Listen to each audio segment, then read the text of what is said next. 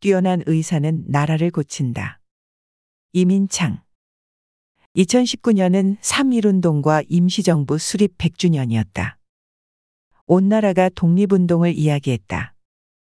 우리는 수많은 독립운동가를 호출했고 그들은 역사 속에서 걸어나와 우리에게 말을 걸었다.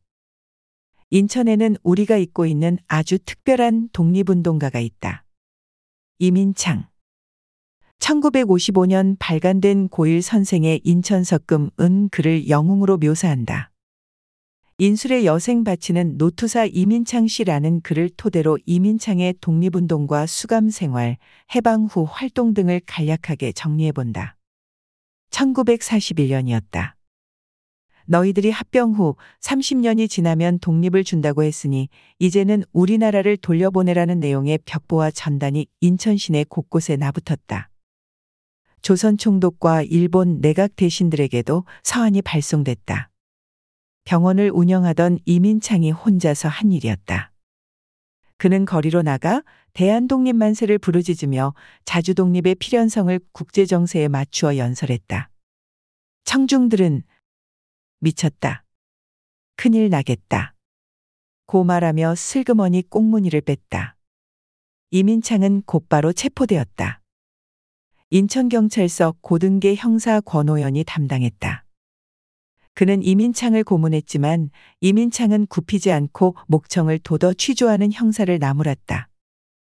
아무리 일제에 주고 노릇을 하는 내 놈이지만 한국인의 피를 받았다면 내 주장이 그래 그르냐. 옳으냐? 권호연은 해방 후 노제수에 굳고 곱고 깨끗하고 거룩했던 그 기계, 용기, 명석, 준엄에는 고개가 수그러졌다고 고백했다. 서울 서대문 형무소로 이송되어 갈 때 독립문에 이르자 대한독립만세를 외치고 독립문의 유래를 연설했다. 지나던 행인들이 목례로 답했다. 이민창은 가장 뛰어난 의사는 나라를 고치고 그 다음이 사람을 구한다는 말을 실천하기 위해 약관의 나이에 한성병원 부속학교에 입학해 강제병합 이전에 졸업, 서울에서 개업했다. 이화학당 출신을 부인으로 맞아 잘 살았으나 1916년쯤 일제의 확정에 붕괴한 나머지 블라디 보스토크로 망명했다. 고국을 잊지 못해 몇 년 뒤 양강도 경흥과 황해도 재령에서 공의 생활을 했다. 인천에는 1929년쯤 정착했다. 이중설 병원 자리에서 시작한 병원은 10년 정도 운영했다. 1년 6개월 형을 선고받은 그는 서대문 형무소에서도 가만히 있지 않았다. 옥중에서 조회 때마다 불러야 했던 기미가요를 거부하고 황국신민서도 일축했다. 형기가 더 늘어 청주 형무소로 이감되었다. 4년여가 지나 1945년 새해의 만기 출소일이 찾아왔다. 부인과 아들, 딸, 가족들이 청주로 갔다. 이민창은 부인에게 말했다. 나는 독립이 되기 전에는 나가지 않고 감옥에서 죽을 테니 어서 돌아가오. 집에 돌아간다고 해도 일경들이 가족들을 못 살게 굴게 분명하니 오히려 감옥에 있는 것이 가족들에게도 좋을 것이오. 만기를 넘기고 7에서 8개월 뒤인 해방이 되어서야 세상에 다시 나온 이민창은 어인일인지 집에 틀어박혀 두문불출했다.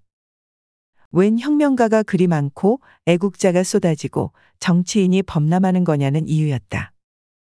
정당인도 지도자의 타이틀도 싫었던 그는 그저 집 안에서 가난한 사람들을 위한 인수를 펼치고 과학을 공부하는 데 시간을 쏟았다. 인천 시내의 어떤 의사가 피란민 환자가 숨을 거두었는데 약값을 내지 않았다면서 사망진단서를 발급하지 않자 격분한 이민창이 앞장서서 사망진단서를 끊어주었다. 환자들에게는 형편에 맞게 치료비와 약값을 받았다. 여유가 되면 받고 그렇지 못하면 안 받고 치료해 주었다.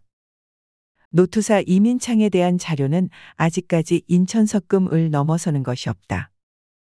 확인해 보니 고일 선생의 기록은 대단히 정확했다.